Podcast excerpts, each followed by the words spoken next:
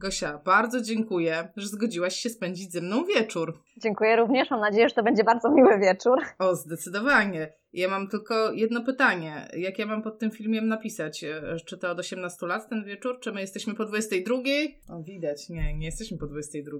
To nie, ale już ciemno za oknami. To będziemy mówić, no, o intymnych sprawach jednak. Natomiast myślę, że niekoniecznie ten dopisek od 18 lat jest konieczny, bo myślę, że i dziewczyny poniżej 18 lat skorzystają e, z naszej dzisiejszej rozmowy. Powiedziałabym, że zachęcamy. Moim gościem dzisiaj jest Gosia Starzec Prosepio. Gosia zajmuje się takim tematem, ja nie chciałabym jeszcze tak, tak bardzo dokładnie mówić, czym ty się zajmujesz. Powiem tak, enigmatycznie. Gosia zajmuje się bólem, szeroko rozumianym, ale dzisiaj będziemy mówić o mm, szczególnym aspekcie tego bólu. Gosia, Powiedz trzy słowa o sobie. Jestem fizjoterapeutą uroginekologicznym i tutaj w tej e, konwencji pracuję tylko i wyłącznie z kobietami, ze wszystkimi e, dysfunkcjami czy zaburzeniami głównie kobiet się dotyczącymi. Moimi pacjentkami są głównie pacjentki z zaburzeniami funkcjonalnymi w obrębie miednicy czy mięśni dna miednicy, ale w ostatnim czasie właściwie są to głównie pacjentki z zaburzeniami o charakterze bólowym. Mogą być to bóle w obrębie miednicy, czy bóle o charakterze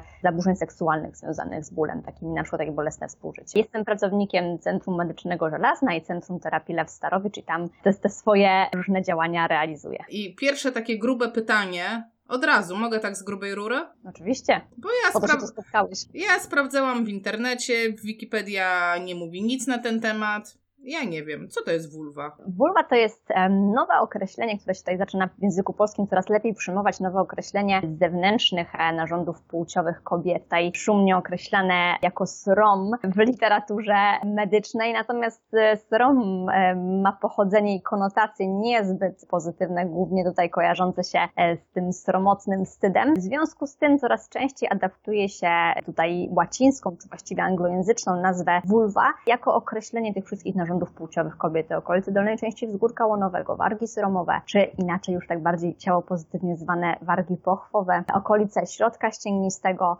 okolice łechtaczki i też obejmuje tą zewnętrzną e, część, w której znajduje się cewka moczowa. Czyli jednym słowem, vulva to jest to wszystko, co jak wezmę lusterko i włożę sobie między nogi, to ja to wszystko zobaczę. To jest Dokładnie. moja vulva. A mówiąc tak po anatomicznemu, no to jest to mój srom. Rzeczywiście nie brzmi. Nie brzmi to dobrze i też nie lubię tego słowa używać. Ono też jest tak, e, tak jak mówię, konotacja tutaj tego słowa nie jest zbyt przyjemna i też nie chcę, żeby, żeby moje pacjentki takiej sromotnej nazwy tutaj e, na tą okolicę używały. No dobrze mamy wulwę, a to, o czym będziemy dzisiaj rozmawiać, no trzeba kiedyś zdradzić widzom, to będzie wulwodynia. Więc wchodzimy głębiej w meandry. Ja nawet nie wiem, czy to greka, czy łacina, ten, ta, ta dynia, bo zajeżdża z greki. Dynia, no tutaj też właściwie ma pochodzenie od podobnego słowa i też z tym jest związana właśnie nazwa tego schorzenia jak allodynia, czy wszystko to, co jest tutaj właściwie z bólem, czy nadwrażliwością na ból związane. Wulwodynia to jest e, schorzenie, które dotyczy, czy związane jest z przewlekłą dolegliwością bólową w obrębie zewnętrznej zewnętrznych e, narządów płciowych, czyli właśnie okolica wulwy, czy, czy cała ta okolica głównie ujęta, natomiast może być to nieco bardziej zlokalizowana dolegliwość na, na przykład w konkretnym obszarze tej wulwy, na przykład okolica wejścia do pochwy, czyli tak zwany przedsionek pochwy, może być to tak zwana odmiana mm, klitorodynie, czyli głównie zlokalizowana w obrębie łechtaczki, może być to rozsiany ból właśnie wszystkich tych e, struktur. Jest to dolegliwość, która nie występuje tak rzadko, bo mówi się tutaj te badania, które sobie ostatnio znalazłam, mówią o 15-16%. Głównie młodych kobiet, czyli to są zwykle kobiety, które rozpoczynają aktywność seksualną i wtedy właściwie odkrywają swoje dolegliwości. I tak, jeżeli porównamy sobie tutaj to występowanie z endometriozą, gdzie mówi się o występowaniu 1 na 10, około 10%, to zauważmy, że o endometriozie, jako też jednym z rodzajów przewlekłego bólu w obrębie miednicy, mówi się znacznie więcej, a wąwodunia to jest jeszcze takim tematem trochę ukrytym, trochę takim tematem tabu, o którym wiemy dużo mniej, ale mówi się właśnie, że nawet 15% kobiet będzie ta dolegliwość dotyczyła. No właśnie, bo takie moje pierwsze skojarzenie było, no nie, no come on, ja tego nie mam, żadna z moich koleżanek tego nie ma, to pewnie to nie jest istotne. No właśnie okazuje się, że jest i właściwie to, co jest najtrudniejsze w tych dolegliwościach, to bardzo często to, że nie ma w przypadku wywodni jakiejś konkretnej przyczyny. Czy to nie jest tak, że ja pójdę do lekarza, zrobię konkretne badanie i na, na, na podstawie wyniku tego badania dowiem się, ok, to jest wulwodynia. To są bardzo często objawy związane z przewlekłym bólem właśnie w obrębie, w obrębie wulwy i tak na dobrą sprawę może się pojawić w sposób prowokowany, czyli na przykład ja będę mieć ten ból tylko i wyłącznie w momencie, kiedy jest jakiś kontakt z tymi bolesnymi strukturami, na przykład kwestia aktywności seksualnej, ale u niektórych pacjentek z bardziej nasilonymi dolegliwościami może być to nawet bardziej obcisowbielizna, na przykład jazda na rowerze czy dłuższe siedzenie. Są też pacjentki, które będą miały dolegliwości o charakterze nieprowokowanym, czyli jakby jeszcze bardziej nasilone objawy związane z wulwodynią, czyli które będą się pojawiały spontanicznie. I teraz pierwsze, co przychodzi na myśl, to być może jakaś infekcja, dlatego że objawy są bardzo do infekcji podobne. Swędzenie, pieczenie, czasem taki kujący, palący ból. Natomiast robię jeden posiew, drugi posiew, kolejne badanie, czasem jakieś badanie moczu i tutaj właściwie nic nie wychodzi. Często pacjentki słyszą, że to być może wynika z tego, że nie są rozluźnione, że być może jakaś lampka wina by pomogła, ale nawet tego typu e, sposoby tutaj są nieskuteczne. I właściwie wulwodynia jest diagnozą z wykluczenia, czyli też bardzo wiele różnych e, badań pacjentka musi przejść, żeby móc stwierdzić, że jest to wulwodynia, bo tutaj nie będziemy mieć jednej konkretnej e, organicznej przyczyny. Czyli to jest tak, że może mnie boleć, ale niekoniecznie cały czas. To może być epizodyczne, czyli może to może być jakiś czynnik sprawczy, nie wiem, na rowerze mnie boli, czy aktywność seksualna mnie boli, a potem mnie nie boli i to też będzie się kwalifikowało w wulwodynie, jeżeli ta sytuacja się powtarza. Jak długo ona musi się powtarzać, żeby to w ogóle miało sens, żeby diagnoza miała sens, tak? No bo nie każdy ból jest wulwodynią. Żeby móc podejrzewać wulwodynię, takie dolegliwości muszą się utrzymywać przynajmniej 3 miesiące. Tutaj mówi się o takim wymiarze między 3 a 6, a 6 miesięcy i nie powinno być tutaj żadnej innej przyczyny organicznej, czyli w danym momencie nie powinna mieć na przykład jakiejś dużej infekcji, bo być może po jej przyleczeniu po prostu tych objawów nie będzie. Czyli to jest, e, tak podsumowując, ja muszę sobie to poukładać w głowie, to nie jest mój obszar zainteresowań, więc dla mnie to też wszystko jest nowe. Boli mnie, niekoniecznie cały czas, Sytuacja się przeciąga w czasie, zaczynam szukać, zaczynam szukać pomocy, lekarze robią badania, nie wiem, przeleczona, e, dwa posiewy zrobione, e,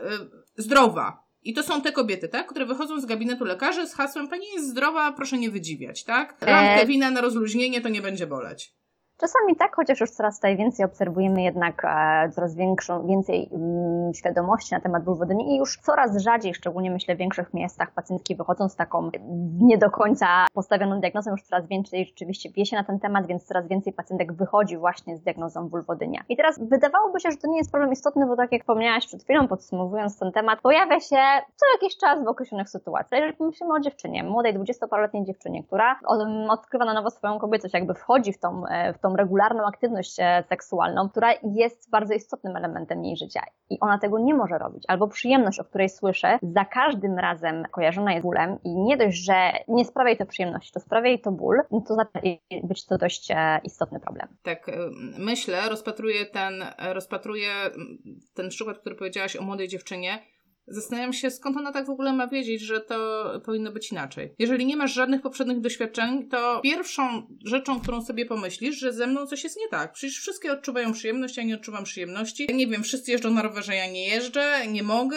to ze mną coś jest nie tak. No to niestety jest pierwsza rzecz, o której myślą pacjentki, a druga rzecz, o której często myślą, ten ból, albo którą też często słyszą, na przykład też czasami od otoczenia, to że twój ból jest w głowie, jest psychogenny, jest wymyślony, bo nie ma tutaj żadnej konkretnej przyczyny. Natomiast wiemy to i z badań naukowych, i z badań klinicznych, że tak na dobrą sprawę ból jest tutaj zupełnie jakby prawdziwą reakcją, bo widać to na skanach e, mózgu funkcjonalnych u kobiet z wulwodynią, że w momencie właściwie, kiedy jeżeli mamy to wulwodynię prowokowaną, to e, dotyk w tamtej okolicy powoduje ból, który ujawnia się na skanie mózgu, więc nie jest to w żaden sposób ból wymyślony. I to jest też bardzo często to, co pacjentka rozpoczynając terapię wulwodyni musi usłyszeć. Twój ból jest prawdziwy. Natomiast to, co za tym wszystkim idzie, to cała edukacja na temat mechanizmu pojawiania się tego bólu. No okej, okay, a co to za mechanizm? Tak w telegraficznym skrócie. Ja myślę, że trochę sobie wyobrażam, bo pewnie to ten sam mechanizm, który wszystkie inne przewlekłe bóle prowokuje. No i oczywiście tutaj nie mylisz się, mówiąc co, tutaj bardzo dobrze udokumentowana jest u pacjentek z wywodzenią tak zwana centralna sensytyzacja, czyli proces związany z przewlekłym odczuwaniem bólu, e, który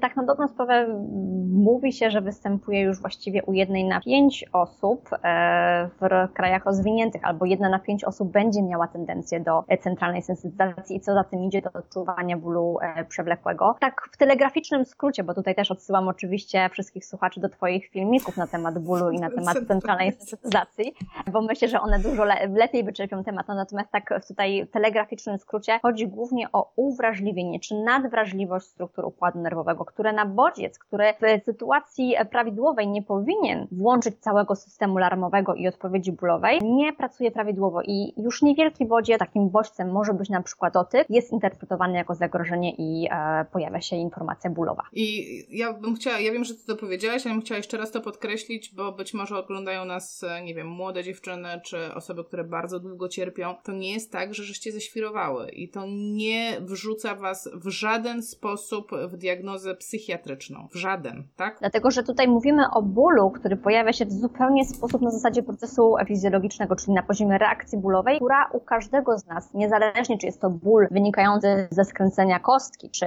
e, ból o charakterze przewlekłym, każdy z tych rodzajów bólu e, jest tak na dobrą sprawę produkowany w mózgu. I tutaj to, co mówię zawsze moim pacjentkom, on nie będzie w żaden sposób zależny od stopnia uszkodzenia. No i tutaj zawsze pokazuję mojej pacjentce na wizycie rozciąganie palca. Jeżeli rozciągnę bardzo mocno palec, to poczuję ból, ale zobaczcie, to tak samo jak ból wody, nie mam żadnego uszkodzenia tkanki. Czy to oznacza, że mój ból jest nieprawdziwy? Nie, on jest prawdziwy, dlatego że mój mózg, mój układ nerwowy w tym momencie myśli, że jest ten mój palec w sytuacji zagrożenia, więc jeżeli on nie wyśle mi sytuacji czy alarmu ostrzegającego w postaci reakcji bólowej, to ja będę dalej rozciągać ten palec, aż go sobie uszkodzę. I tutaj tak na dobrą sprawę bardzo fajnie sprawdza mi się definicja e, przewlekłego bólu, która mówi o tym, czy, mm, czy generalnie odczuwania bólu, która mówi o tym, że ból będzie reakcją i o charakterze fizjologicznym, i o charakterze emocjonalnym, która będzie się pojawiać w przypadku uszkodzenia bądź zagrożenia uszkodzeniem. A jako zagrożenie nasz organizm w przypadku uwrażliwionego układu nerwowego będzie mógł na przykład już interpretować sam dotyk. Chyba Lorimer Mosley powiedział, że mm, ból to opinia mózgu na temat zaistniałej sytuacji. No i to tak samo, dokładnie to samo bardzo często mówię, bo ból zależy od sytuacji. I ja inaczej odczuję ból, jeżeli jestem na imprezie ze znajomymi i ktoś mi nadepnie na nogę, ale za chwileczkę ktoś przyniesie piwko albo drinka, rzuca się w wir zabawy i o tym bólu za chwilę zapomnę. Ale zupełnie inaczej odczuję ten ból, jeżeli właśnie pokłóciłam się z koleżanką albo z chłopakiem. Wtedy ktoś mi nadepnie na ten palec. Ja bardzo długo będę odczuwała ten ból i podejrzewam, że nawet jeszcze kolejnego dnia. Podobna sytuacja, jeżeli nadepnę na gwóźdź idąc boso, boso po ogrodzie, to bardzo odczuję ten ból, ale jeżeli taka sama sytuacja miałaby miejsce na przejściu kolejowym, kiedy jedzie pociąg, to prawdopodobnie w tej sytuacji mój mózg zupełnie by inaczej zinterpretował całe wydarzenie i na pewno mniej odczułabym ten ból, bo skupiona byłabym na tym, żeby po prostu wiać z tego przejazdu kolejowego. Dokładnie. Ja nawet chyba gdzieś tam taki przykład przytoczyłam, że e, w momencie zagrożenia matka, nawet jeżeli będzie, nie wiem, miała połamane żebra czy nogi, to będzie w stanie wynieść dziecko z, e, własne dziecko z, z tej sytuacji zagrażającej je, jego, jego życiu. To są takie drastyczne przykłady, ale może one dobrze, dobrze obrazują to, o czym ale mówimy. Ale jest też przykład Terfer, która była zaatakowana przez rekina i też w swoich wspomnieniach czy w swoich, swoich notatkach na temat tego wydarzenia mówi, że właściwie nie czuła, że miała odgryzioną rękę, chyba pamiętam, czy nogę. Ona była skupiona na tym, żeby przeżyć i tak na dobrą sprawę potem w swoich wspomnieniach mówi, że nie poczuła właściwie tego urazu, tylko była tak skupiona na tym, żeby przeżyć, żeby dopłynąć do brzegu, mimo tego, że zaatakował ją rekin. I to jest też sytuacja prawdziwa. Dokładnie. No ale dobra. No to jeżeli mamy w takim razie jakiś proces, który zaistniał tak naprawdę w naszej głowie, który pomimo tego, że jest uznawany za zjawisko w jakimś stopniu fizjologiczne, że tak się może zdarzyć, chociaż już patologiczne jest to, że to się zdarza w sytuacjach, w których nie powinno się zdarzać, tak?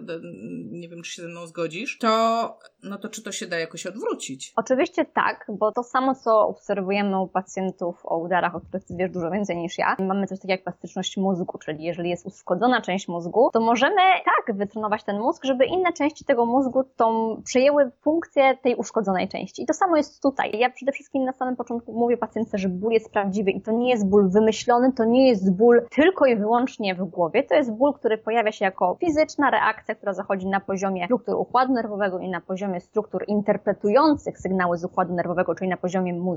I to, co w takiej sytuacji, w przypadku jakiegokolwiek bólu przewlekłego, a już szczególnie w ból wodynnie musimy zrobić, to przesterować układ nerwowy, czyli nauczyć go na nowo odczuwania w sposób prawidłowy i, e, i adekwatny do sytuacji. Jeżeli kobieta ma ten ból, już e, obejrzała ten kawałek naszego filmu i myśli sobie, kurde, to chyba jest, to chyba jestem ja. No to skoro one mówią, że da się z tym coś zrobić, to jaka jest taka droga, którą powinna przejść kobieta? Co ona ma zrobić, żeby w ogóle zacząć, żeby wejść w jakąkolwiek terapię tej wulwodyni? No przede wszystkim Terapia bólu przewlekłego to nie jest forma terapii, tak jak czasami być może myślimy o wizycie u fizjoterapeuty. Czasami pacjentki na pierwszą wizytę przynoszą strój, nie wiedząc jeszcze, co tam się będzie u mnie w gabinecie działo. Natomiast to nie jest tak, że przyjdzie pacjentka do gabinetu, ja wykonam jakieś magiczne techniki manualne, jakiś masaż i to wszystko przejdzie po dwóch, trzech wizytach. Z racji tego, że ból o charakterze przewlekłym długo powstawał i długo się już utrzymuje, to musimy wiedzieć, że on już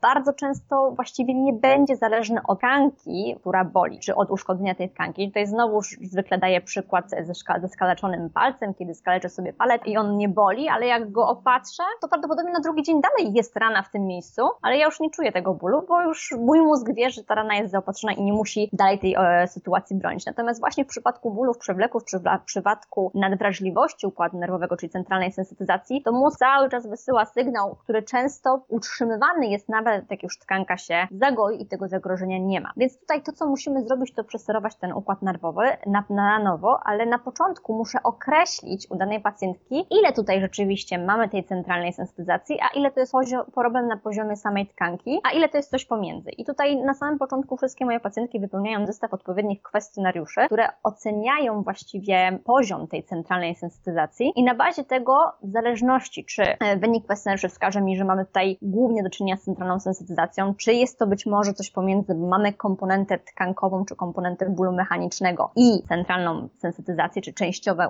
uwrażliwienie organizmu, czy jest to problem tylko i wyłącznie tkankowy, bo w tych kwestionariuszach nic nie wyjdzie, to od tego planowane jest y, postępowanie dalsze. U większości pacjentek z wulwodynią zwykle kwestionariusze wychodzą wskazujące właśnie na, na centralną sensytyzację i od tego tak na dobrą sprawę planujemy całe postępowanie, które składa się z kilku faz. Czyli, czyli, czyli, czyli, czyli to nie jest tak, że przyjdzie do ciebie kobieta i ty ją chyc na fotel ginekologiczny, rękawiczka, rękawiczka i tam manualnie. To nie jest tak, tak? Bo no, e...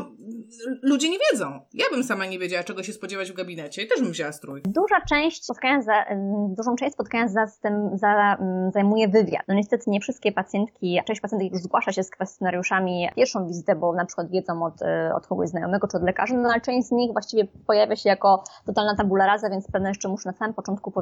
I oczywiście takie badanie odbywa się na początku również, na pierwszej wizycie, dlatego że też muszę ocenić dokładnie charakter e, tych dolegliwości, czyli też oglądam, czy tam nie ma jakiegoś stanu zapalnego. Oczywiście jest to diagnostyka lekarska i często już pacjentka przychodzi zdiagnozowana, ale tak czy inaczej to jeszcze sprawdzamy, czy takich czerwonych flag nie mamy. Kolejna rzecz, oceniam okolice całego ciała, bo bardzo często też mamy tak zwane zjawisko krotoku, czyli też bolesności czy nadwrażliwości dotykowej czy bólowej w innych częściach ciała, no ale tutaj przede wszystkim moja diagnostyka skupia się na okolicy miednicy, no i tutaj głównie na strukturach wulwy i dna miednicy. I tutaj przede wszystkim, co muszę ocenić, co jest takim hallmarkiem, czyli takim najważniejszym objawem wulwodynii, to tak zwana allodynia i hiperalgezja. I w badaniu mięśni dna miednicy, czy w badaniu struktur wulwy, sprawdzam, czy moja pacjentka ma ból już na poziomie samego dotyku. Bo jeżeli jest to problem taki typowo mechaniczny, na przykład nadmierne napięcie mięśni dna miednicy bez całej tej otoczki wulwodyni, to bardzo często przy samym dotyku nie będzie nadwrażliwości. I tutaj dla oglądających nas dziewczyn przede wszystkim chcę powiedzieć, że dotyk na poziomie samej wulwy, jeżeli nie jest to forma dotyku o charakterze jakiegoś uniesienia seksualnego, tutaj też nie oszukujmy się, ale niewielki dyskomfort, tutaj zwykle mówię na poziomie 1-2 w skali od 0 do 10, będzie fizjologią. Ale jeżeli delikatny dotyk w strukturach wulwy, na przykład w przedsionku pochwy albo po wewnętrznej części warg sromowych jest bolesny na 3 na 4, mam do czynienia z allodynią. Następnie sprawdzam sobie kwestię hiperalgezji, czyli jeżeli ucisk moja pacjentka odczuwa już jako bolesny, a nie po prostu jako ucisk, to też mam kolejny tak zwany hallmark, jeśli chodzi o wulwodynię. I dopiero na podstawie wywiadu, na podstawie kompleksowego badania mięśni na miednicy, w którym zauważę właśnie allodynię i hiperalgezję, jestem w stanie wiedzieć, że rzeczywiście przychodzi do mnie pacjentka z wulwodynią. To oczywiście też musi być to pacjentka wcześniej zdiagnozowana lekarsko, bo jest wiele chorób nie tak oczywistych jak zwykła infekcja, które takie same objawy muszą wywołać, więc tutaj przede wszystkim, jeżeli pacjentka, większość pacjentek zgłasza się już do mnie zdiagnozowanych, natomiast jeżeli przyjdzie jakaś, która podejrzewa u siebie wulwodynię, odsyłam ją do lekarza ginekologa, który ją wcześniej zdiagnozuje i to, to, to podejrzenie pod. Okej, okay. jak już masz tą diagnozę, już masz kwestionariusze, masz, masz tą diagnozę no, funkcjonalną w tym momencie, tak? jesteśmy tak, fizjoterapeutami, tak, więc jest to diagnostyka. zdecydowanie jest to e, no. funkcjonalna diagnoza. To czego taka pacjentka może się spodziewać po terapii? Co, co tam się będzie działo? Ona będzie ćwiczyć, nie wiem, ty będziesz ją masować, czy ona będzie jakieś sama będzie się masować? E, czego w ogóle ona ma się spodziewać? Co to jest za terapia? I tutaj jeżeli już mamy zdiagnozowaną wulwodynię, to mamy kilka faz leczenia bólu przewlekłego związanego z wulwodynią. Pierwszą fazą jest faza desensytyzacji i ona tak na dobrą sprawę zaczyna się właśnie od edukacji na temat neurofizjologii bólu, czyli dokładnie tłumaczę pacjentce całą, cały proces związany z odczuwaniem czy powstawaniem reakcji bólowych, bo dzięki temu pacjentka zaczyna rozumieć, na czym polega jej choroba, co wpływa na nasilenie dolegliwości. Już na tym etapie mm, zdobywa coraz większe poczucie własnej skuteczności i zaczyna wiedzieć, że rzeczywiście jest coś, na co ma wpływ. W tej fazie desensytyzacji wprowadzamy też niebolesne techniki terapii manualnej. I teraz uwaga, bardzo często wydawałoby się, że ok, mamy ból wodynię, ona często związana jest z napięciem mięśniowym, to zróbmy jej solidne rozluźnienie, to musi boleć, ale pomoże. No i tutaj w przypadku ból wodyni jest zupełnie inaczej, bo jeżeli moja pacjentka ma dużą nadwrażliwość dotykową, ja nie mogę wprowadzić intensywnego masażu czy rozluźniania mięśniowo-powięziowego w obrębie struktur mięśni na miednicy, bo zwrotnie uwrażliwie tą strukturę jeszcze bardziej. I tutaj właśnie wprowadzamy techniki e, niebolesnej terapii manualnej, to są tak zwane techniki neurodermomodulacji, czy neurodermomodulation z angielskiego i tutaj zaadaptowane techniki NNE, czyli Non-Nociceptive Input, czyli właśnie niebolesna forma bodźca, kiedy próbujemy wprowadzać bardzo delikatną terapię manualną, która ma na celu przesterowanie układu nerwowego. I taką, takim prostym przykładem takiej techniki, a co często jest bardzo dużym zaskoczeniem dla pacjentki w trakcie wizyty, to jest zmiana kontekstu dla naszego y, mózgu. Pokazuję pacjentce, że dotyk w obrębie na przykład przeciąga pochwy jest dla niej bolesne i pytam się, jak ocenia te dolegliwości bólowe. I tutaj zwykle pojawia się dość wygórowana liczba 5, 6, 7 na 10, bo to jest bardzo częste w przypadku ból wodyni. Następnie próbuję zmienić kontekst dla odczuwanej sytuacji, bo przed chwilą właśnie mówiłyśmy, że ból zależny jest od sytuacji. Bardzo często prostą techniką, którą stosuję, to jest drugą ręką, jeżeli jedną ręką dotykam o, o, o okolice przedsionka pochwy, drugą ręką próbuję zmienić ustawienie skóry. Na przykład nasuwam fałd skóry w stronę struktur vulwy, albo odsuwam ją, albo delikatnie kręcam tą tkankę i nagle i pytam się wtedy, jak odczuwasz teraz ból? Pacjentka często mówi, matko, jest dużo lepiej. Jak jest teraz? 3 na 10. No nie, przed chwilą było 6, szukamy dalej. Przesuwam w inny sposób skórę, aż znajdę takie ustawienie skóry, które ona stwierdzi, w tym miejscu, czy w takim ustawieniu nie ma bólu. W takiej pozycji zostajemy kilkanaście, czasem nawet kilkadziesiąt sekund, po to, żeby pokazać układowi nerwowemu, że dotyk w tym miejscu nie musi być bolesny. I tak na dobrą sprawę mówi wtedy do pacjentki, zobacz, nic się nie zmieniło. Nacisk mojego e, palca na okolice przedsionka pochwy się nie zmienił, ale zobacz, zmienił się ból. Tylko i wyłącznie dlatego, że zmienił się kontekst. I to jest jakby też wstęp do budowania e, technik autoterapii już na poziomie tej pierwszej fazy desensytyzacji. Na poziomie tej pierwszej fazy wprowadzamy również globalne techniki relaksacji, dlatego że jeżeli w tych wszystkich kwestionariuszach wyjdzie, wyjdą mi na przykład podwyższone wartości stresu, podwyższone wartości lęku, bo to jest też coś, wszystko, co jest właśnie zawarte w tych kwestionariuszach, to możemy wprowadzić globalne techniki relaksacji. I tutaj uwaga, nie o to chodzi, żeby zmniejszyć e, tutaj istotność tej pacjentki, albo powiedzieć, że ona jest psychiczna czy zestresowana, nic z tych rzeczy. Chodzi o relaksację na poziomie komórkowym. Badania naukowe mówią, że muszą być spełnione trzy warunki. Bezruch, skupienie na oddechu i skupienie na tym, co tu i teraz, czyli że nie, że myślę w trakcie tej pozycji relaksacyjnej, co za chwilę kupię w Biedronce, tylko skupiam się na tym wykonywanym ćwiczeniu, na tym, gdzie czuję napięcie, rozciąganie i tak dalej. I za pomocą takiego ćwiczenia może być to na przykład jakaś pozycja z yin yogi, bo tą yin jogę często stosujemy tutaj jako taką formę relaksacji, ale może być to jakakolwiek inna forma relaksacji, na przykład siad skrzyżny i oddech, albo położenie się w jakiejś dogodnej pozycji. Jeżeli to będzie utrzymane przez przynajmniej półtorej minuty, mamy odpowiedź na poziomie komórkowym, czyli zmniejszenie stresu, ale nie stresu że na, tylko na zasadzie, że ja się poczuję bardziej zrelaksowana, tylko zmniejszenie stresu na poziomie e, komórkowym, czyli zupełnie inną odpowiedź, jeśli chodzi o metabolizm komórkowy, zupełnie inną odpowiedź, jeżeli chodzi o układ e, hormonalny, co już wpłynie na dolegliwości pacjenta. I to chyba daje też taką, takie poczucie sprawczości. Jeśli w czasie pierwszej wizyty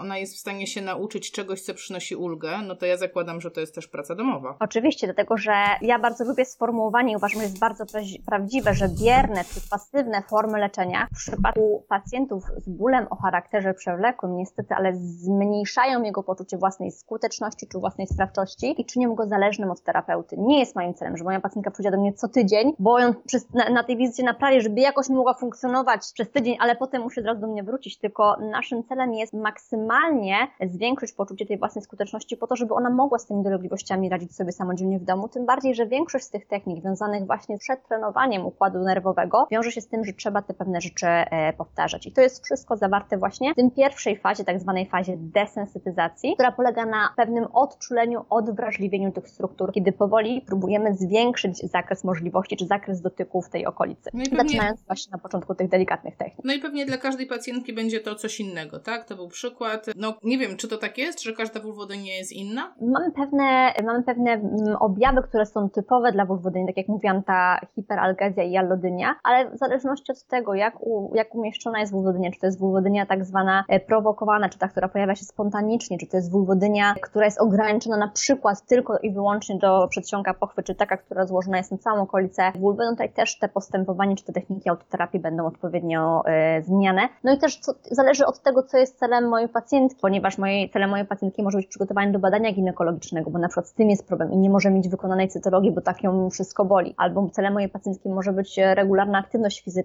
e, aktywność seksualna, czasem regularna aktywność fizyczna, bo na przykład ból utrudnia niektóre pozycje na fitnessie. Więc w zależności od tego, co jest jej głównym celem, do tego też dopasowywane są wszelkie techniki, czy to w trakcie wizyty gabinetowej, czy to w formie autoterapii. I to jest jakby początek tej fazy pierwszej, czyli fazy desensytyzacji.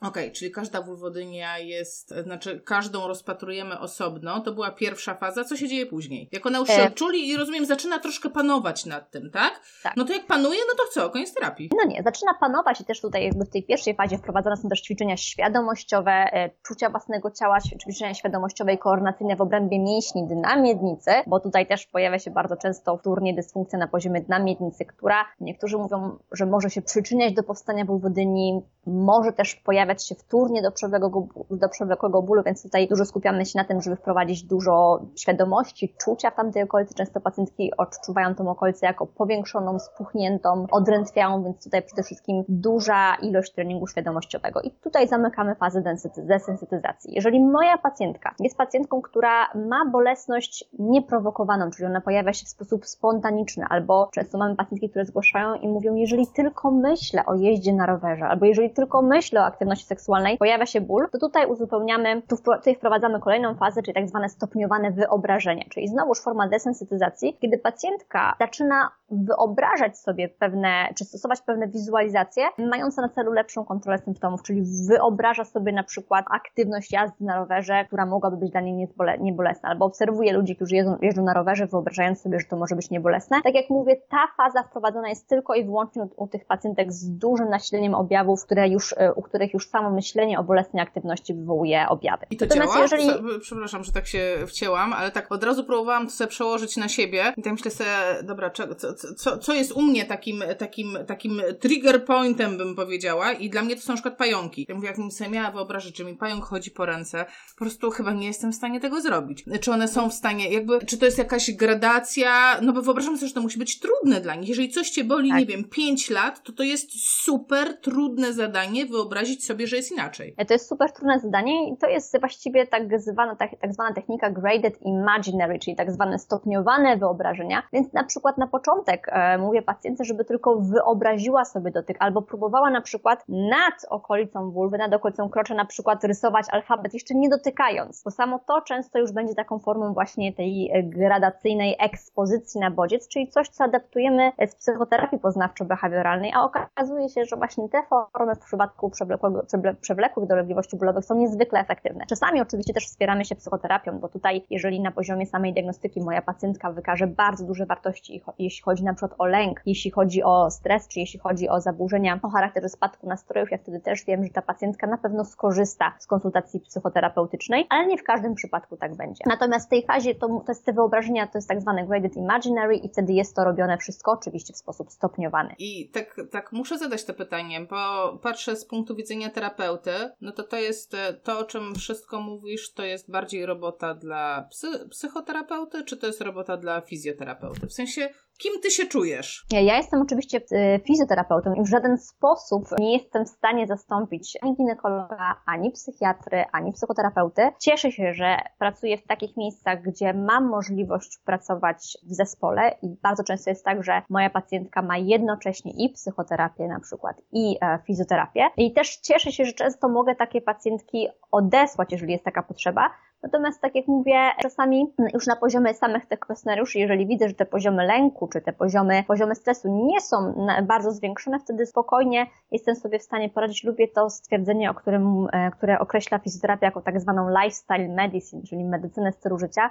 My bardzo dużo spędzamy czasu z pacjentem w gabinecie, bardzo dużo z nim rozmawiamy i techniki, takie jak nauka na temat neurofizjologii bólu, nauka redukcji stresu za pomocą technik ruchu, tak na dobrą sprawę należy do naszych kompetencji. Oczywiście, tak jak mówię, w przypadku, jeżeli moja pacjentka naprawdę w konkretnym kwestionariuszu, który u mnie wypełnia, wykaże wysoką wartość lęku, stresu, de poziomu depresji, to jest pacjentka, której zawsze, zawsze powiem o możliwości konsultacji, natomiast o tym też informuję wszystkie pacjentki, które, które do mnie się zgłaszają z takimi dolegliwościami, że taka, taka, ym, taka diagnostyka też zawka albo wspiera czy przyspiesza proces leczenia. Dlatego tak drążę ten temat, ponieważ bardzo często, czy czytając fora internetowe kierowane do fizjoterapeutów, czy rozmawiając z fizjoterapeutami, e, wciąż bardzo silnie siedzi takie poczucie, że my jesteśmy ci od ciała, czyli my mamy zbadać ruchomość, siłę mięśniową, e, nie wiem, napięcie mięśniowe, czyli generalnie jesteśmy od tej całej technicznej rzeczy, a od tych e, psychobzdur to są inni. To nie dla nas robota, my się na tym nie znamy. A dzisiaj, dzisiaj wiesz, akurat robiłam e, dokładnie taką samą rozmowę, przeprowadzałam z e, Peterem O'Sullivanem, który jest specjalistą, no nie wiem czy, nie chcę powiedzieć największym. Ja go uwielbiam, tak, generalnie i on, I zadałam mu dokładnie to samo pytanie. On odpowiedział dokładnie w ten sam sposób, co ty. Ale, ale on powiedział jeszcze coś takiego, że to całe podejście w terapii bólu tak naprawdę zaczyna się od terapeuty. Czyli zaczyna się od tego, co my sądzimy na temat bólu, jak my postrzegamy, ile mamy wiedzy na temat bólu i my jesteśmy w stanie to sprzedać dalej pacjentom. Więc jeżeli nie zaczniemy od siebie, no to nie pomożemy tym pacjentom. I to e, właśnie ja tutaj... ten, ten biopsychospołeczny model Tak, właśnie o tym chcę też powiedzieć, że my bardzo często utykamy na poziomie modelu biomechanicznego, który jest świetny, jeśli chodzi o urazy ostre, o, wszelkie urazy typu skręcenia na przykład kostki, natomiast zupełnie nie sprawdza się w przypadku bólu o charakterze przewlekłym, bo tutaj nie struktura jest głównym winowajcą. Natomiast lubię też kolejne określenie, tak zwane confirmation bias, które dotyczy niestety, myślę, dużej grupy fizjoterapeutów. My jako fizjoterapeuci lubimy łączyć wszystko i wkładać w pewne puzzle. Bardzo często nam się wydaje, że pewne napięcie napięcie, wpłynie na napięcie czegoś innego i to wszystko wywołuje dolegliwość naszego pacjenta i tylko musimy to wszystko wyrozluźniać, wy odpowiednio wynapinać i to jest klucz do sukcesu. Tak, Natomiast powięź, nie powięź. możemy się ograniczać. Znaczy, tutaj wiadomo, bardzo dużo jest rola powięzi jest udowodnione to, że terapia tkanki łącznej jest bardzo efektywną częścią terapii przewlekłych zespołów bólowych, natomiast to nie jest jedyna forma terapii tutaj, która musi być wprowadzona. Dokładnie. I kolejna rzecz, to jest forma, jeżeli mówimy o terapii mięśniowo-powięziowej w ujęciu takim typowo biernym, kiedy my pracujemy, a pacjent leży na leżance, no to niestety, ale jest to coś, czego pacjent e, o, z bólem o charakterze przewlekłym nie powinien otrzymać, bo to zmniejsza jego poczucie własnej skuteczności i zwiększa jego zależność na przykład właśnie od terapeuty. Także tutaj myślę, że dużo jest też ograniczenia w nas właśnie samych e, i ta wiedza na temat bólu, czy edukacja na temat bólu, która zajmuje dość sporo czasu, a my myślę, jako fizjoterapeuci mamy na to przestrzeń w trakcie, w trakcie wizyty, kiedy nawet wykonując jakąś bierną technikę pracy z pacjentem, bo widzę rzeczywiście, że jest mechanicznie w tym jednym punkcie zwiększone napięcie, to mogę wyko wyko wykorzystać ten czas, żeby też powiedzieć o bólu. Natomiast jeżeli mam pacjenta, który ma charakter rozsiany, rozlany ból, e, który nie jest bólem mechanicznym, czyli nie zmienia się w przypadku tylko zmiany pozycji ułożeniowej, no to muszę wiedzieć, czy mieć gdzieś z tyłu głowy, że może być to ból o charakterze przewlekłym. No, tam już nie pamiętam statystyk, ale chyba 90% ludzi na jakimś etapie życia będzie, będzie cierpiało na bóle w dolnej części pleców. Takie właśnie przewlekłe, takie znikąd, takie tiruriru tak bym powiedziała. Tak nie wiadomo skąd przyszło, samo przyszło, samo poszło, części ludzi samo nie poszło. No dobrze, e, czyli przechodzi ta osoba z tobą etapy terapeutyczne, a czy jest coś, co, co można samodzielnie w domu zrobić? Coś, co, załóżmy, nie wiem, ktoś nas teraz ogląda i myśli sobie, kurde, to jestem ja, ja pierdziu, ja jestem, nie wiem, z Wałbrzycha, a tu dziewczyny są w Warszawie. Nikogo nie mam w Wałbrzychu, przepraszam Wałbrzych teraz, na pewno ktoś jest w Wałbrzychu, Potem, potem e, poproszę cię, żebyś powiedziała, jak znaleźć takiego terapeutę. No ale no, są takie sytuacje, naprawdę ja wierzę w to, że nie ma nikogo. Czy jest cokolwiek, co taka osoba może zrobić, żeby sobie pomóc? No i tutaj właściwie przy tej okazji zahaczamy o trzeci stopień tej terapii, czyli o stopniowaną ekspozycję. I to jest coś, to jest ta faza, w której bardzo dużą rolę właśnie grają techniki autoterapii. Bo właściwie w tak zwanej tej stopniowanej ekspozycji e, chodzi o to, żeby przywracać moją pacjentkę, jeżeli głównym celem terapii jest powrót do aktywności seksualnej, to właśnie do aktywności seksualnej. I tutaj zaczynamy wprowadzać różne techniki stopniowanego dotyku, czy stopniowanego wprowadzania, czy techniki na wprowadzanie na przykład czegoś do pochwy. I tutaj może być to palec, mogą być to też dilatory, czyli takie stworzywa sztucznego, nie chcę tutaj użyć formy, czy, czy słowa dildo, no bo to jest zupełnie co innego. 18 jest to lat, wytnie nam film, YouTube nam tak, to zdejmie. Natomiast, natomiast to nie jest, to nie jest akurat dildo, to są akurat takie, um, powiedziałam, takie struktury stworzywa o różnych e, wielkościach, które stopniowo uczymy pacjentkę wprowadzać po to, żeby ona mogła odpowiednio kontrolować napięcie mięśniowe, ból i też e, aktywność mięśni na miednicy. Natomiast to, od czego zaczynamy te techniki, to na przykład forma e, autoterapii w formie automasażu, na przykład automasażu tkanki łącznej, czyli tutaj tak zwany fizjoterapeutyczny, nasz fizjoterapeutyczny skin roll czy fałd Kiblera, który też często jest stosowany. Jest to świetna technika, która stosowana jest przy przewlekłych bólach w obrębie właśnie struktur krocza czy miednicy. Kiedy to staramy się mm, złapać fałd e, skórny, tak, właśnie dokładnie o to chodzi. E, chodzi też o to, żeby tutaj też pokażę, bardzo ważne jest, żeby kciuki, jeżeli tutaj mówimy o masażu właśnie w obrębie, w obrębie mięśni, czy w obrębie okolic krocza, bardzo ważne jest, żeby kciuki były ułożone razem. Nie wiem, czy to widać tutaj mhm. może, jak często też mówię pacjentce, bo wtedy jestem w stanie nieco głębiej wejść w tkankę i ten, ten, ten mój skin roll, ten fałd skórny nie jest taki powierzchowny, tylko bardziej działam na strukturę tkanki łącznej położone nieco głębiej, niż mhm. jeżeli mam palce ułożone w ten sposób, głównie w ten sposób. I wtedy formuję fałd skórny od brzucha i przejeżdżam tym fałdem skórnym poprzez brzuch, poprzez struktury krocza e, czy wulwy, aż wchodząc na udo, czyli przechodzę przez kilka stawów. Dzięki temu, wykonując to w różnych miejscach, przez cały brzuch e, i przez um, struktury wulwy, wchodząc aż na udo, jestem w stanie właściwie tutaj w sposób taki bardzo e, globalny zmniejszyć napięcie tkanki łącznej, ale też wpłynąć na aktywność struktur układu nerwowego, bo tak na dobrą sprawę mówi się, że masaż tkanki łącznej jest taką bardzo fajną, fajną formą terapii we wszystkich przewlekłych bólach e, w obrębie miednicy. Kolejną techniką... Czekaj, czekaj, czekaj, bo już, czekaj, ja już widzę ten las rąk, no to nie może tego zrobić partner? Mm, partnera też bardzo często włączamy w terapię, natomiast ja nie włączam go od razu, dlatego że uważam, że praca z partnerem powinna mieć głównie charakter seksualny i nie chcę, żeby partner był moim terapeutą, nie chcę, żeby on mnie masował w sposób nieseksualny, nie erotyczny, tylko taki typowo terapeutyczny, bo to w jakiś sposób jednak wpływa na naszą, na naszą relację, która, do którą chcemy jakby przywrócić, czy tą formę romantyczności, formę jakiejś namiętności, czy, czy jakąś część tutaj, um, czy iskierkę erotyzmu. Natomiast jeżeli nasza praca ma charakter taki typowo terapeutyczny, no to różnie to wpływa na relację. Ja zwykle też e, i to, co widzę często w rozmowach z pacjentkami, to czas, czas, często same przyznają, że inaczej jest, jeżeli one się same dotykają, inaczej jest, jeżeli ktoś, jest ktoś się dotyka, na przykład ginekolog czy fizjoterapeuta, a jeszcze inaczej, jeżeli dotyka, jest, dotyka je partner. I tutaj różne są to mechanizmy. Czasem łatwiej jest, jeżeli ktoś dotyka, czasem łatwiej, jeżeli sama dotykam, ale zwykle staram się zacząć właśnie od tego, żeby pacjentka czuła się komfortowo z własnym dotykiem i potem oczywiście też wprowadzamy partnera, e, na przykład kiedy uczymy się stopniowanego wprowadzenia czegoś do pochwy palec i następnie coraz to większe dilatory i potem dopiero przechodzimy do klasycznej penetracji za pomocą członka partnera. Natomiast wtedy już staram się, żeby to było jednak ubrane w taką formę aktywności seksualnej, a nie mikrosze. Mam tutaj receptę. Ja czasem proszę mojego Kochanie... żeby mi rozluźnił szyję, ale, ale to nie jest to samo. Dokładnie. E, przerwałam Ci, e, a wiem, że coś jeszcze chciałaś powiedzieć, co się dzieje dalej. Co się dzieje dalej, jeśli chodzi o fazy, e, aha, jeśli chodzi o techniki, które można sobie zrobić samodzielnie i to, tak jak mówię, że ktoś nas z jakichś odległych zakątków Polski ogląda, to co myślę też jest bardzo ciekawym doświadczeniem, które, z którego można skorzystać samodzielnie, to przede wszystkim próba samodzielnego wykonania tych technik NNI, czyli tego przestorowywania układu nerwowego. I ja to oczywiście pokazuję pacjentkom w gabinecie, ale też możemy sobie to spróbować zrobić samodzielnie w domu, czyli znowu spróbować dotknąć bolesną okolicę. Dajmy na to ten przedsionek pochwy, spróbować określić poziom bólu, bo to jest też bardzo ważne. Ból na poziomie 2 nie równa się bólowi na poziomie 9, więc ja też często zachęcam pacjentki do obserwowania tego bólu, do robienia dzienniczków bólu, żeby zobaczyć być może jakiś pewien wzorzec, kiedy dolegliwości się nasilają, bo dzięki temu też odzyskujemy kontrolę.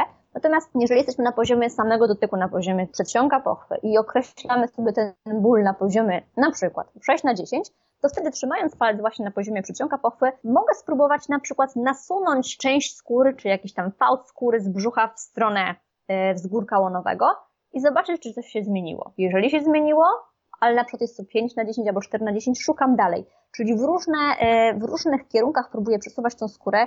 Jeśli ja się pozwolisz, spróbuję udostępnić na moment e, ekran. Mhm. Tutaj mam taki fajny schemat, który, który też często wysyłam pacjentkom, z tymi różnymi kierunkami, w które można e, przesunąć tą skórę. Już udostępniam ekran, mam nadzieję, że zaraz go zobaczysz. Dziewczyny, robimy screen ekranu, wydruk albo z komóreczki i można próbować. Czy widzisz teraz, tak, Asiu? Tak, tak, Mój tak. ekran? Tak, widzę. I tutaj zobaczcie, może to być odciąg odciągnięcie e, skóry, może to być kręt w obrębie skóry, czyli ręką wykonuje pewien ruch taki skręcający w obrębie skóry obok. Czy ta, czekaj, czekaj, czy ta gwiazdka, e, co oznacza gwiazdka? Jakby w stosunku gwiazdka do... to jest miejsce dotyku, to jest miejsce dotyku, na przykład dotykam i mhm. potem drugą ręką próbuję odciągnąć, mhm. albo no ja to czasami mam możliwość tutaj jakby, jeżeli robimy to w gabinecie, mam trochę więcej rąk do wyboru, ale można spokojnie jednym palcem na przykład dotykać okolice bolesnego miejsca, drugim jednocześnie na przykład odsuwać skórę na przykład od miejsca dotyku, czyli podciągam na przykład skórę na brzuchu do góry, albo nasuwam tą skórę na brzuchu do dołu, w stronę krocza, czyli robię formę takiego, mm, takiego zgrubienia w tamtym okolicy, czy przesunięcia tej skóry. Mogę zrobić pewną formę krętu skóry. Próbuję też różnych okolic, czasami lepiej będzie, jeżeli dotknę pacjentkę w obrębie brzucha, czy dołu brzucha, czasem lepiej zadziałają te techniki, jeżeli wszystkie te techniki, czy te przesunięcia wykonane na przykład na udzie, albo w obrębie pośladka. Więc zawsze w trakcie wizyty i też do tego zachęcam dziewczyny, które nas oglądają, spróbujcie różnych okolic, różnych kierunków i znajdźcie takie miejsce, w którym ten ból ze wszystkich tych kierunków będzie najmniejszy. I wtedy, kiedy znajdziecie takie miejsce, kiedy ten ból jest najmniejszy, na przykład określicie go 2, 3 na 10, należy w nim zostać przez kilka, a nawet kilka, kilkanaście czy nawet kilkadziesiąt sekund. I zauważcie wtedy, że mimo, że nie zmienił się nacisk dotyku, mimo, że nie zmieniło się miejsce dotyku, to tak na dobrą sprawę e, zmieniły się dolegliwości bólowe. Super. Myślę, że to jest bardzo konkretna taka porada do autoterapii. Bardzo konkretna. I myślę, że to jest coś, od czego można zacząć, natomiast tutaj na pewno kwestia terapii wulwodyni wymaga bardzo specjalistycznego podejścia, często wielodyscyplinarnego podejścia. Czasami nie jest to tylko fizjoterapia, Polega to na diagnostyce ginekologicznej. Czasami, tak jak mówię, potrzebna jest też pomoc psychoterapeuty czy psychiatry, więc nie jesteśmy w stanie sobie z tym poradzić tylko i wyłącznie samodzielnie, ale dzięki odpowiednim specjalistom jesteśmy w stanie nauczyć się, jak sobie radzić z tym samodzielnie. E, jaki masz procent pacjentek, które rzeczywiście wychodzą z wulwodyni, uczą się nad tym panować i są w stanie na przykład wrócić do e, życia seksualnego, wrócić e, do aktywności, które by chciały robić? Czy to jest, jakby szukam odpowiedzi, jaka to jest skuteczność, jakie mam szanse, gdybym miała wulwodynię, jaką ja mam szansę na powrót do zdrowia? Wciąż nie mamy jednej techniki, czy jednej metody, czy jednego sposobu połączenia metod, który byłby maksymalnie skuteczny i u wszystkich pacjentek by się sprawdzał. Więc tutaj wszystko zależy od tego, jak długo trwają te dolegliwości, jakie jest ich nasilenie, nie zawsze jesteśmy w stanie w pełni uwolnić pacjentkę od objawów. Czasem jest tak, że nawet jeżeli ona się uwolni, to te objawy w jakimś momencie życia mogą znowu e, wrócić. Natomiast to, co mi się udaje właściwie u większości pacjentek i to, co, to, co one też bardzo często przyznają w terapii, to jesteśmy w stanie w sposób e, znaczny, w sposób odczuwalny, głównie też przez nich subiektywnie, nie tylko przez moją ocenę na przykład świadomości czy napięcia w obrębie mięśni namięt, ale przede wszystkim odczucia subiektywne pacjentki, które też na przykład wypełniamy sobie za pomocą kwestionariuszy i to też na, za pomocą kwestionariuszy widzimy, a, ale większość z nich jest w stanie przyznać, że jest w stanie wrócić do kontroli objawów, wie kiedy te objawy się pojawiają i potrafi sobie z nimi radzić samodzielnie. Większość z nich jest w stanie mm, wrócić do aktywności seksualnej, są w stanie e, dużo lepiej kontrolować swoje dolegliwości. Nie u wszystkich udaje nam się E, u dużej części właściwie kobiet nie udaje nam się całkowicie zlikwidować tych objawów. Natomiast u większości z nich jesteśmy w stanie przywrócić regularną aktywność seksualną, która pozwala na kontrolę objawów albo na takie objawy, które właściwie im aż tak bardzo nie przeszkadzają, bo może mnie coś boleć, mogę mieć coś e, napięte w ciele czasami, ale niekoniecznie mi to przeszkadza w codziennym funkcjonowaniu. I do takiej sytuacji jesteśmy z większością pacjentek w stanie dojść.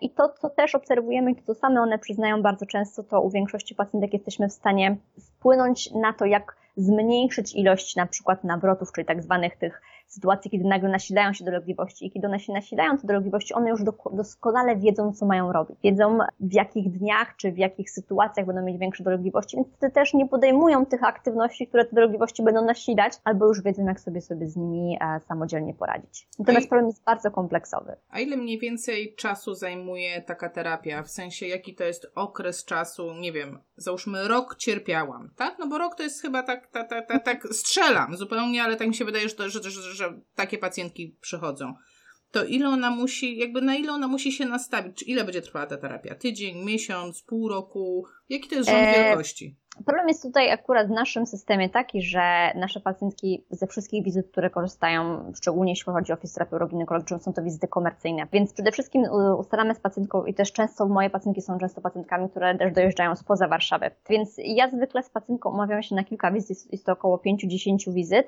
W zależności od jej możliwości, co około na początku, szczególnie w krótszym okresie czasu, co dwa tygodnie, co trzy tygodnie. Dlatego, że moja forma terapii ma mieć przede wszystkim formę taką zadaniową, czyli coś przerabiamy na wizycie, pacjentka następnie sobie to opracowuje samodzielnie w domu, kiedy już to opracowała, wraca, dodajemy coś nowego, przechodzimy do kolejnego etapu, na przykład zwiększamy rozmiar dilatora, uczymy się nowej techniki. Znowu wraca, ten temat opracowuje, czyli znowuż robi krok dalej w tej desensytyzacji, czyli czy w tym jakby zwiększeniu poziomu swojego komfortu, i znowu wraca po więcej. I tak też właściwie z pacjentkami się umawiam. Zwykle jest to tak, że umawiamy się właśnie na około 5-6 wizyt w krótszym odstępie czasu i po tym czasie rozmawiamy. I część pacjentek po tym czasie jest w stanie przejść na pracę typowo zadaniową, czyli spotykamy się raz na kilka tygodni i dodajemy pewne elementy, a część pacjentek po tych na przykład pięciu wizytach stwierdza, Pani Małgosiu, jeszcze nie czuję się zbyt komfortowo, potrzebuję jeszcze takiej pracy mocno nadzorowanej, potrzebuję jeszcze przychodzić częściej. Natomiast wtedy pozostawiam to już po tych pięciu około wizytach do decyzji własnej pacjentki. Okej, okay, czyli Czyli y, widzę na każdym kroku no, tą moc sprawczą jednak pacjentki. Tak, i to jest coś, co one bardzo doceniają, i to jest coś, co one uważają też rzeczywiście za bardzo efektywne, bo rzeczywiście widzą, że wiele y, części czy wiele elementów terapii mogą wykonać samodzielnie, nie są uzależnione od y, fizjoterapeuty, nie są do niego przywiązane, nie muszą do niego chodzić co tydzień i tak jak mówię, to są młode dziewczyny, to są dwudziestokilkuletnie dziewczyny, które mają dużo nowych obowiązków, mają życie towarzyskie i niekoniecznie chcą spędzać kilka godzin w tygodniu na nie wiadomo jak zaawansowanych technikach ćwiczeń w domu i do tego jeszcze chodzić e, regularnie na wizytę. Tak jak mówię, są pacjentki, które mówią, proszę Pani, ja potrzebuję intensywnej terapii, potrzebuję przychodzić co tydzień, bo inaczej się sama nie zmuszę i tak też się czasami zdarza, natomiast każdej na początku mówię, że ja potrzebuję właśnie tych kilku wizyt, żeby przekazać jej pewne narzędzia i to pozwoli jej już w jakimś tam stopniu się usamodzielnić. A co będzie dalej, to już będzie decyzją jej w zależności od tego, jak, jak będziemy widziały postępy, jak to wszystko będzie szło i jak ona będzie się pewnie z tym, z tym wszystkim czuła. E, powiedz mi, każdy terapeuta uroginekologiczny ma taką wiedzę jak ty? Ja wiem, że ciężkie pytanie, może powinnam je zadać inaczej. Czy to jest w standardzie usług z uroginekologii? Czy trzeba się jednak bardziej wyspecjalizować w wulwodynii, E, no bo uroginekologia, ona już w tej chwili wychodzi, mm, uważam, bardzo intensywnie na światło dzienne, ale raczej jest kojarzona z nietrzymaniem moczu. Nie jest z sytuacjami po porodzie, tak, ta, te, tego typu rzeczy, rozejście mm, mięśnia prostego brzucha. A wulwodynia jest dosyć specyficznym tematem. To gdzie szukać tych terapeutów? Wszelkie zespoły takie przewlekłego bólu w obrębie miednicy, wulwodynia, y, endometrioza, klitorodynia, czy już te wszystkie bardziej szczegółowe elementy wulwodyni, wulwodyni, wszelkie dolegliwości bólowe związane ze współżyciem, które nie będą miały jakiegoś konkretnej e, diagnostyki czy przyczyny organicznej, e, napadowe skurcze odbytu, bolesny pęcherz też o charakterze przewlekłym, to są wszystkie te dolegliwości, które będą związane z bólem przewlekłym i to jest coś, no co ja przyznam szczerze, po mojej edukacji uroginekologicznej to były pewne elementy, które były dla mnie najtrudniejsze i to były pacjentki, które się do mnie zgłaszały, a ja wcześniej nie bardzo wiedziałam, co mam z nimi robić. Myślę, że my mamy bardzo dobrą szkołę, jeśli chodzi o te wszystkie metody, które też przy, przyszły do nas z tych krajów, gdzie ta fizjoterapia uroginekologiczna dobrze działała. Norwegia, Szwajcaria, Niemcy. I tam właśnie były to głównie mięśnie na miednicy, nietrzymanie moczu, obniżenie narządu rodnego, rozejście mięśni prostych brzucha, rozejście spojenia łonowego, czyli te wszystkie elementy e, Myślę, że tutaj fizjoterapeuci uroginekologiczni mają świetne przygotowanie i jest to bardzo dobrze realizowane na kursach. Natomiast, tak jak mówię, mnie osobiście brakowało tej komponenty właśnie pracy z takimi pacjentkami e, typowo bólowymi. Ja miałam tą okazję, że mogłam e, wyjechać do Kanady i szkolić się u osób, które, y, czy w ośrodkach, które specjalizują się właśnie w tych dolegliwościach. I to jest właśnie też okrąg specjalistów tutaj e, znanych z tej dziedziny na świecie i tam mogłam się nauczyć właśnie tej adaptacji podejścia biopsychospołecznego, tej adaptacji też terapii poznawczo-behawioralnej na typowo na techniki fizjoterapii i, e, i myślę, że to w mojej ocenie jakby bardzo pomogło mi. Oprócz tego oczywiście coś gdzieś tam sam próbowałam doczytać, doszukać, to ciągle mi było mało, no na szczęście miałam taką okazję, żeby, żeby spędzić dwa miesiące i naprawdę tego się e, solidnie nauczyć. Czyli to, co chcesz mi powiedzieć, że to nie jest takie proste. Że najpierw odsiewamy, e, jestem pacjentką, więc pierwsze co robię, wchodzę na listę terapeutów uroginekologicznych, bo takie listy są, tak, jest Polskie Towarzystwo Uroginekologiczne. Generalnie mam już tych terapeutów, którzy w ogóle zajmują się tym tematem, tak? No bo na przykład ja się nie zajmuję tym tematem. Ja odsyłam do koleżanek e, pacjentki czy pacjentów, bo to nie jest obszar moich zainteresowań, ja się po prostu na tym nie znam. Więc znajdują to, mam w swoim obszarze, nie wiem, pięciu terapeutów, co biorę telefon i zaczynam dzwonić do każdego i pytam się, czy, yy, czy specjalizuje się pan, yy, pani w wulwodyni? Myślę tak, że um, często jak ja się brałam za działką uroginekologiczną, to słyszałam, Boże, taka wąska działka, co ty będziesz robić? A myślę, że już teraz wśród tej wąskiej działki specjalistów uroginekologicznych też stworzą się pewne podspecjalizacje. Są te z nas, które się czują bardziej kompetentne, czy bardziej pewne w rozejściu mięśni prostych brzucha. Są te z nas, które będą e, bardziej się czuły pewnie z pracy z kobietą, na przykład przygotowującą do porodu, czy z, e, czy z tego typu dysfunkcjami. E, natomiast myślę, że warto zadzwonić, przede wszystkim się zapytać, bo bo część fizjoterapeutów ginekologicznych będzie miało wiedzę, wiele z nas się szkoli, wiele z nas czyta różne publikacje, więc myślę, że wielu z nas będzie tutaj komponent, komponentnych, kompetentnych, żeby sobie poradzić. Natomiast myślę, że warto takiego fizjoterapeuty zapytać, bo ja sama od innych fizjoterapeutów uroginekologicznych, na przykład pacjentki e, z bulwodynią, gdzieś tam przesłane e, otrzymuję. E, a sama też na przykład czasami odsyłam inne pacjentki, z którymi ja się czuję mniej kompetentnie albo, albo z którymi ja e, mniej mam do czynienia, a wiem, że jest ktoś, kto sobie z tym e, lepiej radzi. Myślę, że przede wszystkim ważnym elementem jest po prostu zadzwonić i zapytać się, czy mogę do Pani z takim czy innym problemem się zgłosić, czy, czy u Pani uzyskam pomoc. Bardzo się cieszę, że to powiedziałaś i chciałabym też podkreślić, jeśli oglądają nas pacjentki czy pacjenci, to jest normalne, że my się specjalizujemy. Tak jak moim obszarem zainteresowań jest e, neurologia, Gosi obszarem zainteresowań e, jest uroginekologia, ale w kontekście bólu. Na tym samym kanale są filmy z Agatą, która się specjalizuje w uroginekologii. Mamy film o rozejściu, e, o spojeniu łonowym. Mamy filmy z Olą o mięśniu prostym brzucha. Więc to jest normalne, że my się specjalizujemy więc nie zrażajcie się, jeśli my Was odsyłamy do kogoś innego, bo to znaczy tylko o wysokim poziomie profesjonalizmu tej osoby. Po prostu ja wiem, że ktoś inny zrobi to lepiej.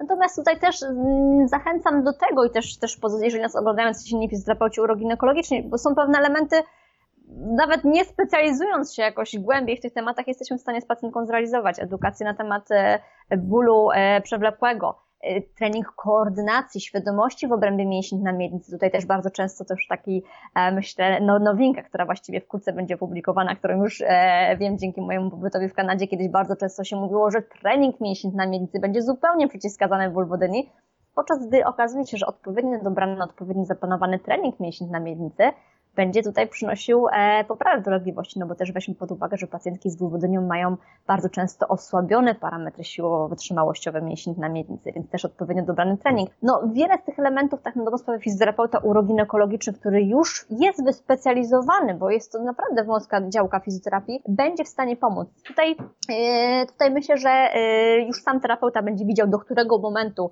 jest w stanie z taką pacjentką popracować, a jeżeli zobaczy, że to nie wystarcza, no to wtedy ewentualnie tutaj można się zastanowić, czy powinienem, czy powinnam takiego pacjenta gdzieś, e, gdzieś dalej podesłać. No dobrze, a jeżeli ktoś teraz obejrzał i po prostu muszę, bo się uduszę, tylko Małgorzata Starzec, nikt inny, to gdzie Cię znaleźć? Ja pracuję w Warszawie, tak jak wspominałam, Centrum Medyczne Żelazne, czyli to będzie przychodnia świętej Zofii i Centrum Terapii Lew Starowicz, czyli właściwie oba ośrodki w centrum e, Warszawy.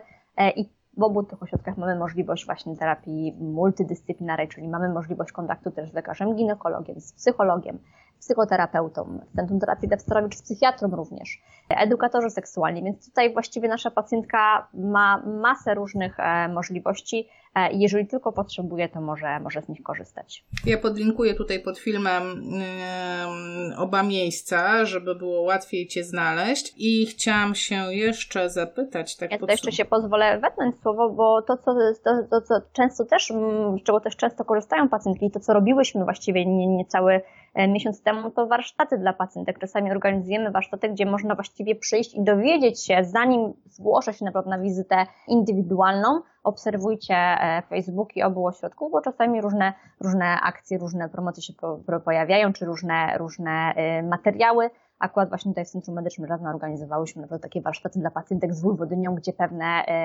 pewne informacje na temat technik autoterapii, czy o tym, co można zrobić samemu, też starałyśmy się im przekazać.